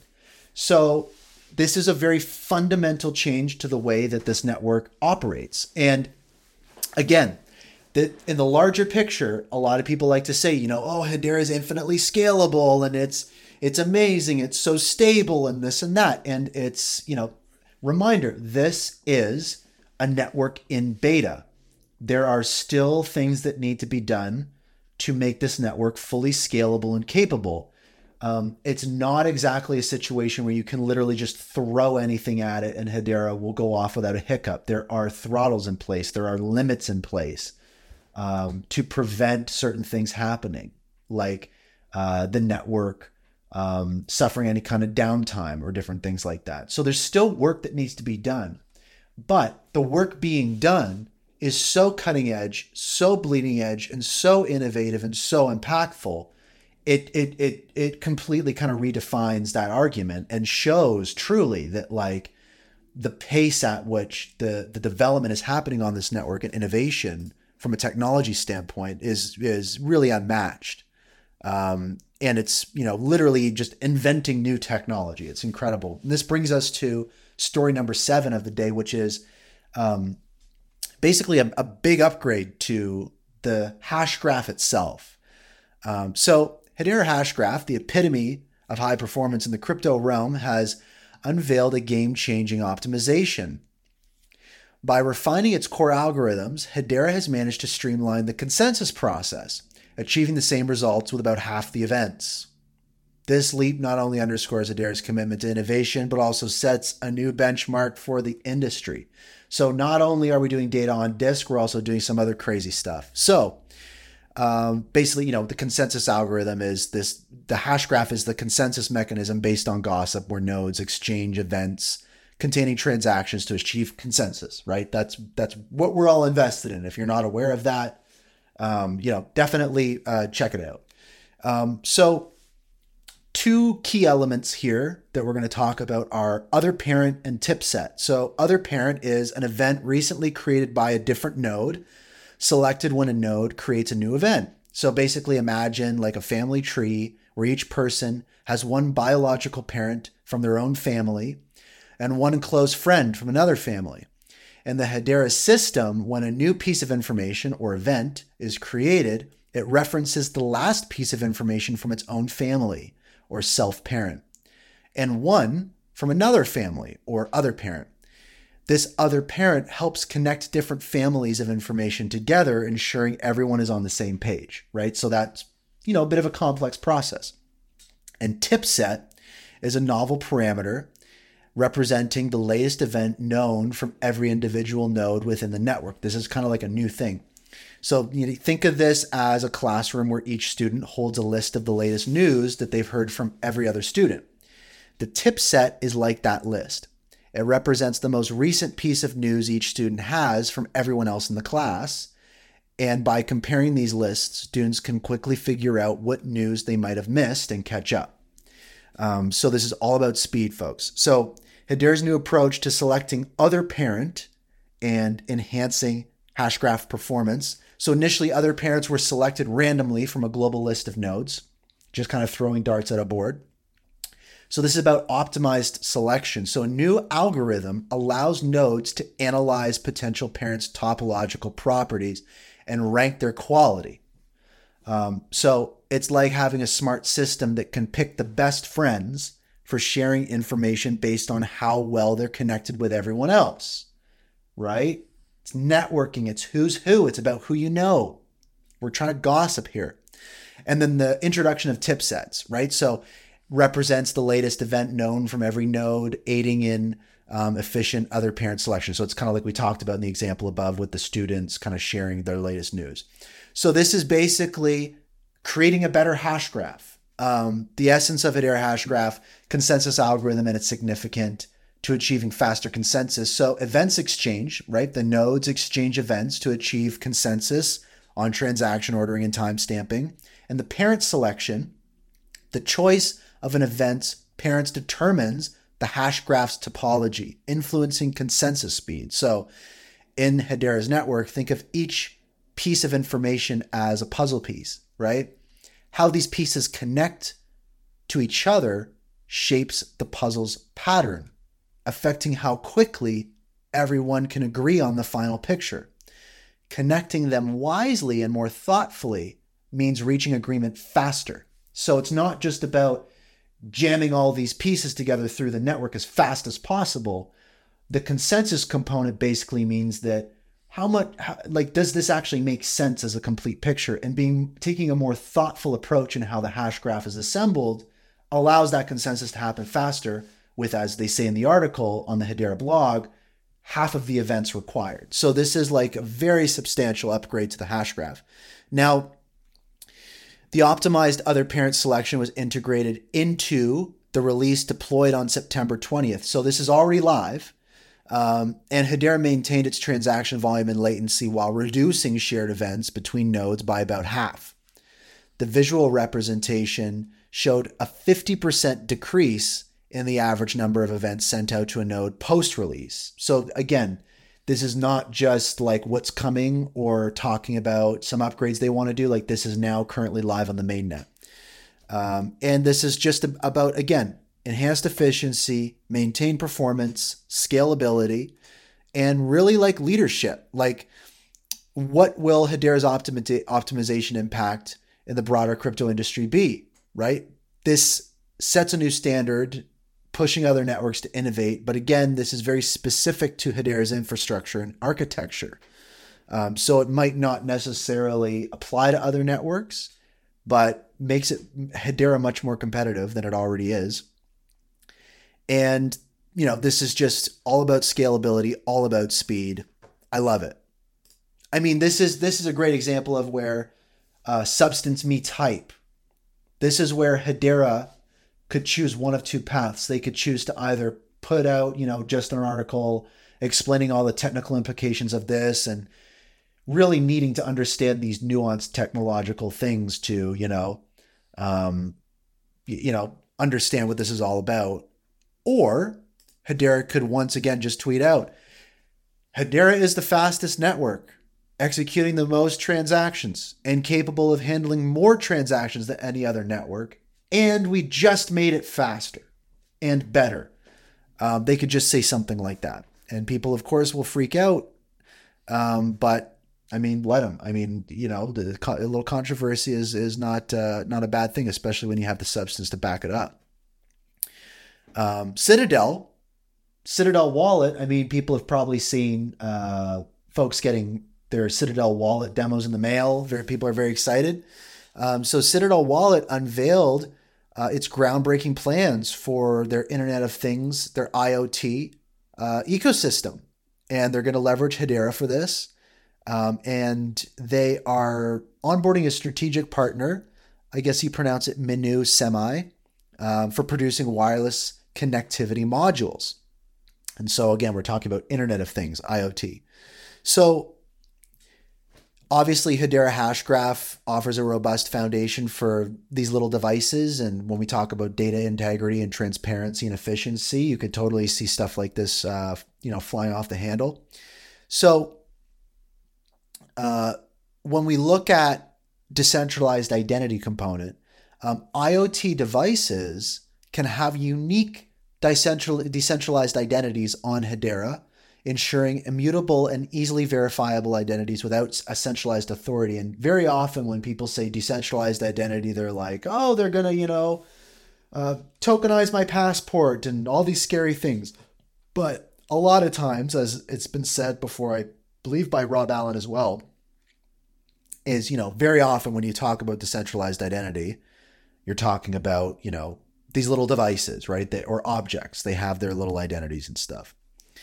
Um, so how is this all going to work? What's kind of the key things about this this stuff Citadel, Citadel Wallet wants to do with all of these different little devices? So um, they want to offer these kind of transformative solutions and and uh, address some challenges in conventional IoT architectures. And one of these things is a serverless infrastructure. So Hedera-based serverless solutions reduce cost, simplifying scaling and enhancing security. So what is that all about? So serverless infrastructure is like having smart devices that work independently without needing a central computer to manage them.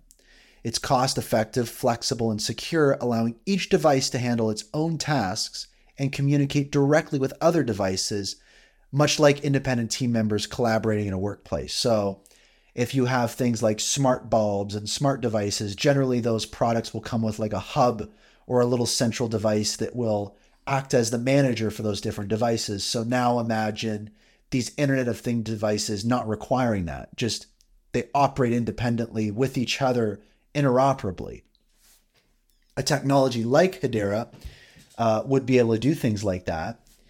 And you look at Citadel as a wallet, and like now imagine um, some other different things happening, like um, you know these these devices being able to do transactions with each other, um, transfer things of value amongst each other, and you think about IoT devices like cars, right, or other autonomous things that move around. There's all sorts of different fascinating possibilities when you look at the convergence of IoT and things like DLT and and and Hashgraph. Imagine your car being able to pay another car for a better parking spot or something. It's very fascinating. Um, and so the partnership with MinewSemi accelerates product development. So they are recognized for producing low cost, low power, and compact wireless modules um, and with this integration, it, it's a big benefit. I mean, it accelerates the development and manufacturing of these actual little devices. So I'm very curious to see beyond the hardware wallet, like what other little devices does Citadel Wallet want to produce? Um, and how do we see this little ecosystem forming? It's very, very interesting. Um, so I'm excited to see what Citadel does. I dig it. It's a vibe. Shout out to Citadel. I actually had Andy from Citadel on the show earlier this year. Again, you can go back and listen to that episode. Um, and talked about the plans for the wallet, the struggles making a hardware wallet specifically for Hedera. Um, and it's really interesting to listen to that episode right now as we flash forward to present day with the wallets actually out there and people using them. It's very fascinating. Um, our ninth story of the day we already talked about at the beginning of the show, I actually had uh, Brandon from Twigital on the show. Um, Twigital just went live on the main net, so we talked about that. And that brings us to our last story of the day, which is about the show. Episode 100 is coming. Um, and I'm really, really excited about it. And really, what I try to do at these big milestones is um, episode 50, we did something really cool where we looked back over the whole year.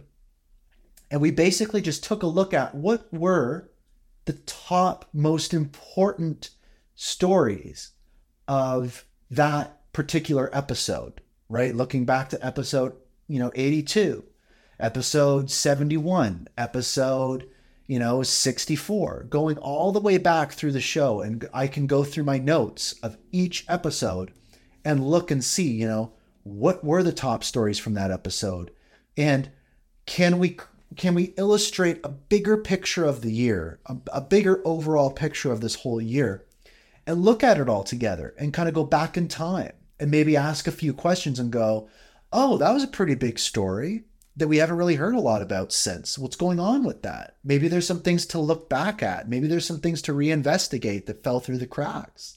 So that's one thing we're going to do.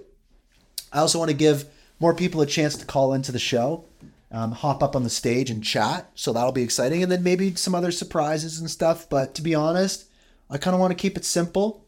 I want to keep it focused on uh, just recapping the year because um, I think it'll be helpful. I think it as we wrap up this year, as we head into 2024, it's going to be really useful to um, you know to just understand kind of where we've been, give some context to things. Um, I saw that uh, the HBAR Foundation just put out a tweet uh, regarding the Guardian. Uh, breaking news here: the Guardian just released version 2.18 um, includes a reimplementation of contract based token retirement operations and adds the capability for block and policy discoverability. The Guardian is going gangbusters. I dig it. I love it. Um, and that's a wrap for Hashgraph Enthusiast News episode 98. Hype is in the air. Broadcast live on Spaces every Wednesday at 12 p.m. Eastern, 9 p.m. 9 a.m. Pacific and made available on all major podcast platforms um, following day. So tomorrow, so stay tuned. This will be up on YouTube and Apple Podcasts and Spotify and all that good stuff if you missed it. If you'd like to become a supporter of the show, you can send an HBAR contribution to uh, the address shared at the top. Um, really appreciate the contributions. This is a community supported show brought to you by listeners like you. Um, and uh, also, it's available in the YouTube description um, so check it out. Get all the info you need about the show at itsbrandond.com slash hbar. Um, and, you know, my closing thoughts for the week are really simple. It is time to take a step back. Like I said, let's let's uh, look at the bigger picture. And I think part of that right now is it's clear from what we talked about today. Hedera, Swirlds, the HBAR Foundation, the Hashgraph Association, enterprise, governing council members, they've got the substance stuff taken care of. They're taking care of it. What we need to do is we need to focus on the hype side. We need to focus on the fun side. We need to focus on the raising morale side. We need to focus on the crazy price prediction side. We need to focus on making this ecosystem exciting and giving people in the retail community as many things as possible to do. Again, I mentioned Hashpack just added new fiat onboarding options, right? They just added that. It's incredibly exciting. Um, so I think that that's what this is about. That's what's needed right now. That's what your job is to do. Have some fun. And I'll see you next Wednesday for the news. And as usual, for everyone listening right now, if you see someone listening hit their profile picture, send them a DM, ask them what's up, ask them what's new, see what's going on. Let's stay connected. And with that, hello, future. Goodbye, past.